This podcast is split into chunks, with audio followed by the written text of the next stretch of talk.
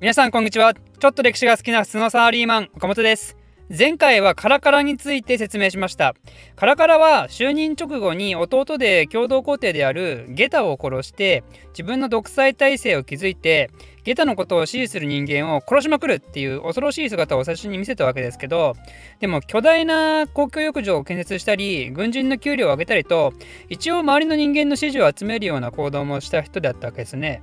まあ、だけどそれはつまりお金を大量に使いまくってしまったってことでもあるんでそのため212年には全帝国民にローマ市民権を与えるアントニヌス勅令っていうのを発布して市民権あげる代わりに義務である相続税徴収するかなっつってお金を全国民から巻き上げたわけですね。でそういう感じなもんで新しくローマ市民権を手に入れた人はテンション下がるしもともとローマ市民権を持っていた特権階級の人たちもなんだよって感じでテンション下がるしそのせいで全体として国力が下がる結果になってしまったと。でカラカラはそんな感じで知性全体としてあんまりいい印象を残すことなく恨みを持たれた部下によって暗殺されてしまったわけですね。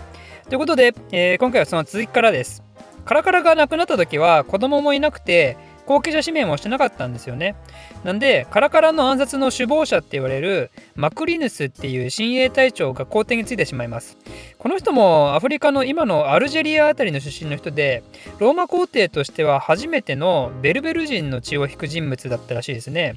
また同様にローマ皇帝としては初めての元老院議員身分にいない人による皇帝即位だったんですよ。なんでこの時代いかにローマが伝統にとらわれなくなってきてるかもはや下克上の時代がね武力による権力の奪い合いの時代がねついに来てしまったっていうわけですね。まあ、でもこの人は就任直後たったの1年で戦死してしまいます。その戦って負けた相手は誰かというとカラカラのいとこの息子ですね。ちなみに皆さんあのいとこの息子のこと何て呼ぶか分かりますか？あのね、私は分かりませんでした。いとこの息子はいとこの息子だろうと、これね、銃声と言うんですよね、調べたところ。まあ、普通にいとこいと呼んでも OK らしいようですけど、勉強になりますね、こういうのもね。皆さんもあのいとこにね、子供が生まれたらぜひこう祝ってあげてくださいね。お銃声じゃんって、俺の銃声じゃんって。ちなみにいとこの子供がね、女の子の場合は、重鉄らしいですから、お重鉄じゃんってね、いとこの子供があの男女の双子だったら 呼ぶの大変ですね。いや、この前、銃声と銃鉄ができたんですよ、私も。え、え、銃鉄？ななんか銃で撃たれたの？みたいなね。そんな話はどうでもいいですけど 何の話だっけ？あの、カラカラの、カラカラのいとこの子供の話ね。だから、あの、カラカラの銃声、えー、名前をエル、エル、あ、すみません。エラガバルス、ね、もしくはヘリオガバルスって言うんですけど、この人と、この人のおばあちゃんがマクリンス相手に反乱を起こしてきたわけですよ。おばあちゃんというと、カラカラのお母さんの妹ですね。まあね、あの、これの気持ちはわかる。だって、カラカラって一応お父さんも皇帝でさ、血統が続いてたわけじゃないですか。お父さんがセプティミウス・セベルスなもんで、セベルス朝っていう王朝の中にいたわけですよ。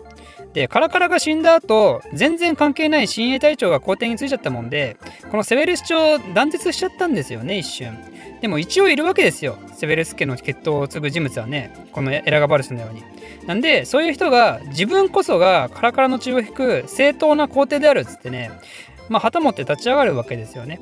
まあ、エラガバルスはまだこの時14歳とかだったんで実際に先導したのはそのおばあちゃんなんですけどとりあえず形上の大将としてエラガバルスは反乱軍を率いることになったと。でそのエラガバルスが無事マクリンズを倒してもう一度セベルス朝が再開されることになります。でこのエラガバルスっていう人物はね、まあ、世界史の教科書には多分出てこないと思うんですが、まあ、すごいんですよ。すごい人物、本当に。あのね、今までのね、ローマ皇帝たちとはね、全然違うタイプのね、超暗君なんですよね。暴君っていうよりかは暗君ですね、正真正銘の。ローマ史の、あの、本当の黒歴史、ローマの恥と言っても過言ではないと思いますね。ローマ帝国水防史っていう18世紀に書かれたローマ歴史の対策があるんですけどこの著者のエドワード・ギボンはですねこのエラガブルスのことを醜い欲望と感情に身を委ねたとして最悪の君主であるとそういう評価を下していて、ただ19世紀に活躍したドイツ人歴史家のバルトホルト・ゲオルク・ニーブルも、そのローマ史っていう著作の中で、エラガバルスは数多くのローマ皇帝の中でも異常であったと評価してます。というわけで今回はですねそんな異常なる皇帝エラガバルスの話から始めたいと思いますエラガバルスは皇帝になった時はまだ14歳っていう痛いけな少年だったわけですけどじゃあ果たしていつから彼がそんな異常な皇帝と呼ばれるようになったかというところですがなんと最初からです彼が皇帝として初めてローマに訪れた時その格好がですねフェニキア風の裾の長い赤い絹の衣をまとって首には真珠のネックレスがかけられて腕と足にはエメラルドの輪がはめられて頭には宝石を散りばめた黄金の冠をかぶってそして極めつけには真っ赤な口紅を塗って頬はチークで赤く染められて眉毛は墨でくっきりと描かれるっていうつまりとんでもなくケバケバしい女装っていう格好で民主の前にやられたんですよ。なんでこんなことするかねって思いますよね。まあ、やっぱね想像通りかもしれないですけど彼はねどうも女性になりたい男性だったようでまた即位して間もない時はね一応女の人と何人か結婚するんですよ。だけどもうね耐えられないと本人が。なんで、ある時、もはや私は女を欲しないなんて言い出しちゃって、私自身が女なのであると言い出してしまって、もうね、政治なんかそっちのけで、連日美少年を集めて、毎晩毎晩非常にエッチなパーティーに明け暮れるわけですよ。しかも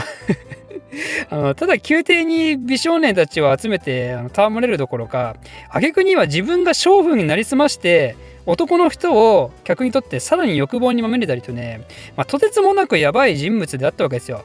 なんか前もいましたよね、こういう人。あの、皇帝ではないですけど、覚えてますかね？最初の方に出てきたクラウディウスっていう皇帝の奥さん、メッサリーナ。あの、前代未聞のハレンチ妻って呼ばれた人物ね。この人もそんな感じでしたよね。皇帝の奥さんながら、娼婦としての裏の顔を持つっていう。で、今度は皇帝ながら、女の子としての裏の顔を持つエラガバルスの方ですけど、いやね、あの別に心の問題は否定しないですよ。男が男を好きになっても、女が女を好きになっても、それはね、誰も否定はすべきではないですよね。あの人間全く同じ趣味思考の人はいないわけですから。ただね、この人、皇帝なのに、エッチなことしか 興味なかったでしょ。やっぱね、ダメよ、それは。まずは皇帝としての責務をね、ちゃんと果たさないと、やることやってからやらないとね、そういうのはね。なんで、エラガバルスは、やっぱりとんでもなく人気がなかったわけですよ。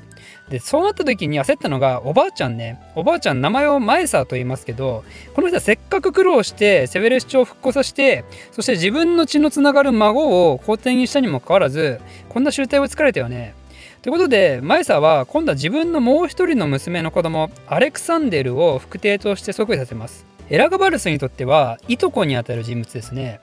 でさすがにエラガバルスもその状況を見てあこれ俺のことを殺そうとしてるなって感づいたわけですよ。だってアレクサンデルもまだ13歳とね普通の子供だったんですよね。そんな子供をわざわざ後継者として急いでこしらえる時点でねやっぱ何か意図があると。